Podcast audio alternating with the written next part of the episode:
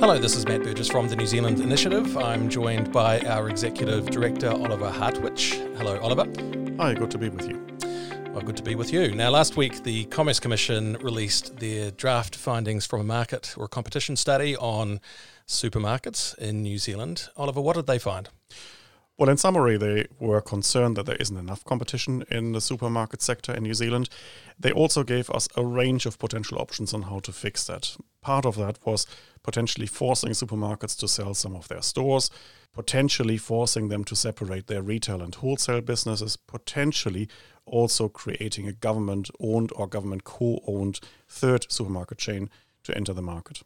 What could possibly go wrong? So that was um, pretty interesting findings. Now you've written an article that's in the Herald. I think it was published yesterday, and you've made uh, the very interesting argument that competition is harder to spot in the wild than you might think. It's not just a matter of um, markups and margins and number of competitors, is it?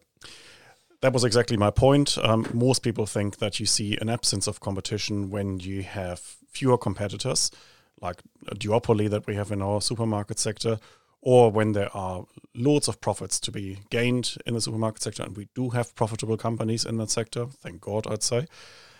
Or some people believe that um, you can see a lack of competition in a high price level. And I think all three of these issues higher prices, number of competitors, high profitability they might be an indication, but they don't prove anything. They don't prove an absence of competition because it's much harder to demonstrate that no competition takes place. And then I go through all of these issues in my piece um, really one by one. But I start with the observation, of course, that many Kiwis believe that um, they're fleeced at the supermarkets because prices are obviously lower internationally. And I have some examples from a recent mailer from the Aldi chain of supermarkets in Germany. I mean, ridiculous prices by New Zealand standards. A can of Belgian beer for $1.60 or um, almost a liter of um, premium ice cream for $3. I mean, you would struggle to find that in New Zealand. And so many New Zealanders believe that we are paying too much except um, it is much harder to prove that we are in fact paying too much just going through the arguments that i present in the article. So there's lots of reasons why we might be paying more. So let's go through them. One of them is is a question over competition. What else? Okay let's go through them. The first thing that people say oh it's a duopoly therefore it must be uncompetitive. Well actually that's not true. I mean there are many neoclassical economists who believe that you need really many many competitors in the market to make the market perfect this comp- perfect competition model I don't buy that. Um, I think you can have markets with only a couple of competitors and they can be fiercely competitive. And there are really good examples internationally. I mean, think of the competition between Pepsi and Coca Cola. You've got the two dominant soft drinks companies in the world, and they are fiercely competing with one another. Or take Airbus and Boeing. I mean, the leading manufacturers of um, jet aircraft nobody would accuse them of not being competitive. They are really at each other's throat and they're trying everything to compete um, with the other. Or take the market for high end camera systems. I mean, you've got a massive competition between Canon and Nikon. So I think the sheer number of competitors doesn't tell you anything. You can have two and you can have massive competition. Um, you could probably even have one as long as there is a threat of entry into the market. So numbers themselves don't tell you anything. Right. So let's talk about what the test is. If it's not markups, if it's not number of competitors, what is the test? You've got a view that competition is a process. What does that mean? Well, my view is that competition is uh, a discovery procedure. And by that I mean that the market will eventually find out what consumers want. I also make the argument in the piece that consumers are interested in prices, but not just in prices. They are interested in having a good supermarket with a good range of products, with good quality, with a decent loyalty scheme, with car parks outside. There are so many dimensions on which um, supermarkets compete with one another. Price is one of them. It's an important dimension, but it's not the only one. So I think we have to think about competition as a discovery procedure. I'm very much influenced there by F.A. Hayek and by Israel Kirzner and by the whole Austrian school of economics. They've always emphasized that markets need to develop over time. And competition might be a noun, but it comes from a verb, and the verb is to compete.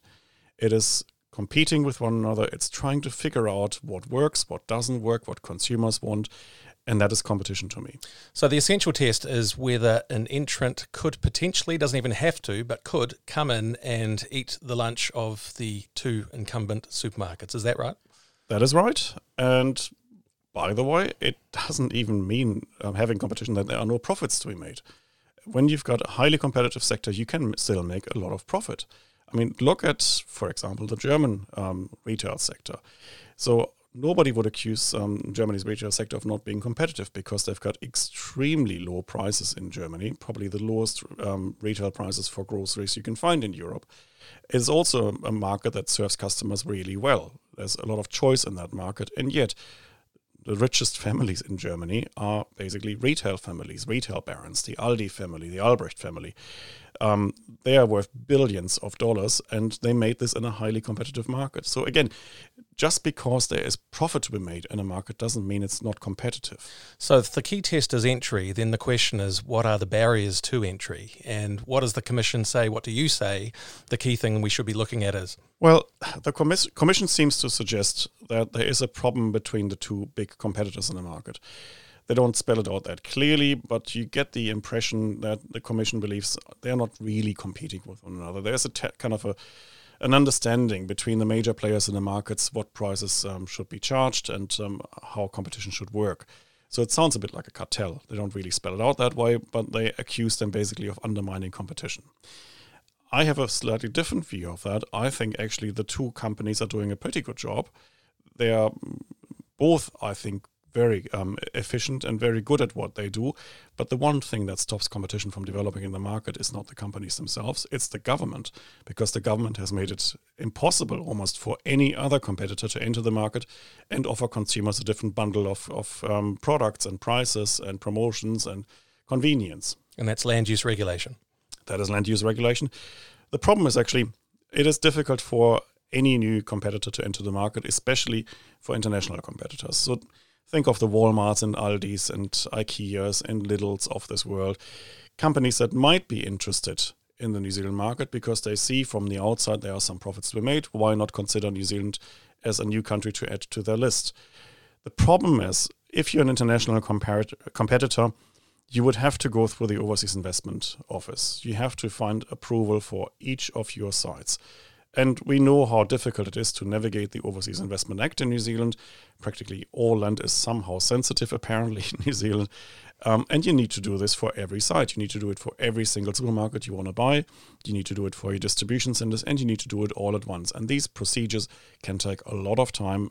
There's a lot of insecurity built into the system, and it can take years until you've navigated it. And then until you're actually operational. And you've potentially got to go through that process once for each site, yes. and maybe there's 30 of them across the country if well, you're trying to launch a chain. Yeah, exactly. That's and, a lot of paperwork. And potentially even more.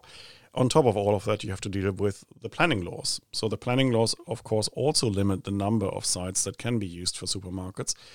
And for some of the sites, we also know that there are specific covenants put onto them that is something where I think the existing players in the market have actually limited competition a bit because they have um, basically marked sites that could theoretically be used for supermarkets but can no longer because there's now a restrictive covenant on them.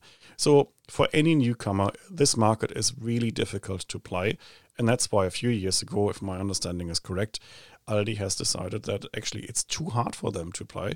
They would love to be here, but actually all the procedures, all the planning constraints, and uh, all the overseas investment rules are just not worth the effort. You know, I remember uh, an outrageous story I thought of attempts by uh, IKEA, the furniture manufacturer, um, to come into this country. Uh, a resource consent application was lodged for a new mall, I think at an intersection of, of two motorways in Auckland, which is the classic place that IKEA goes. I think it was near Sylvia Park, wasn't it? I think so. The, the development was approved, but with one exception. IKEA was not allowed to come uh, to that development. That was a condition of the consent. The reason was because it would be too popular. Yes, too much traffic, and the Environment Court at the time said too much traffic, that is a big no no, and we can't have that. Rather than interpreting it in the economic way, saying, well, if there's a lot of traffic around IKEA, there must be a need for that store.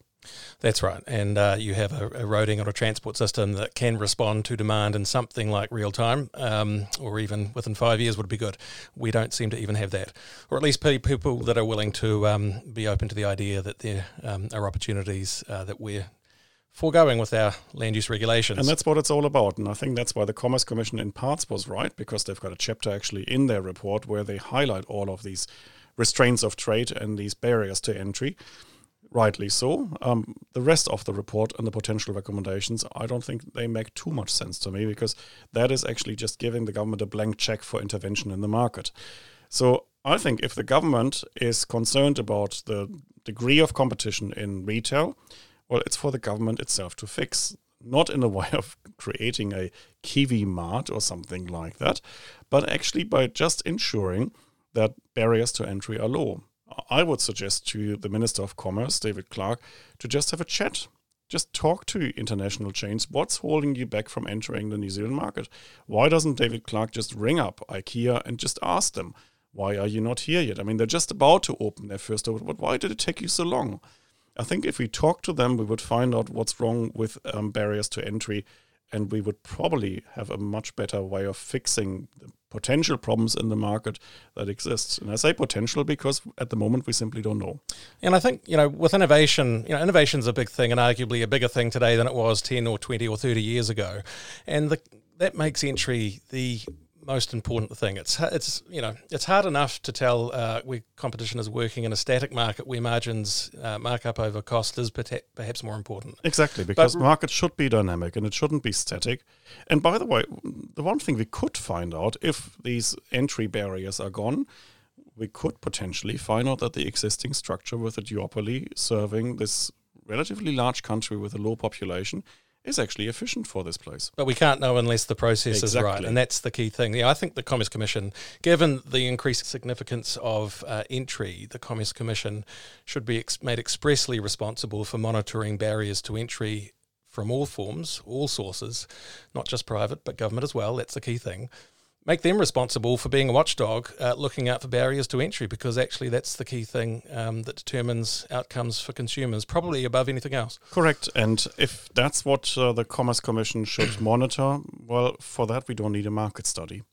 And actually, I thought um, market studies were always a bit dubious as a concept because it requires the industry to give up all sorts of private confidential information and data without even an initial suspicion of any wrongdoing. I mean, not even the police has this power. Mm. So I think market studies are quite a dubious instrument in the first place. And if you're really concerned about competition in markets, it is relatively easy to find. The government only has to look in the mirror to find the biggest obstacle to competition. You know, I have to say, just looking through the Commerce Commission's report, it was refreshing to see a well written, well thought through serious application of economics because we haven't seen a lot of that lately from other government agencies. But still, there's that idea for Kiwi Grocer in there. We've already got Kiwi Rail, we've got Kiwi Bank. Uh, what could possibly go wrong? Oliver, thank you very much. Thank you.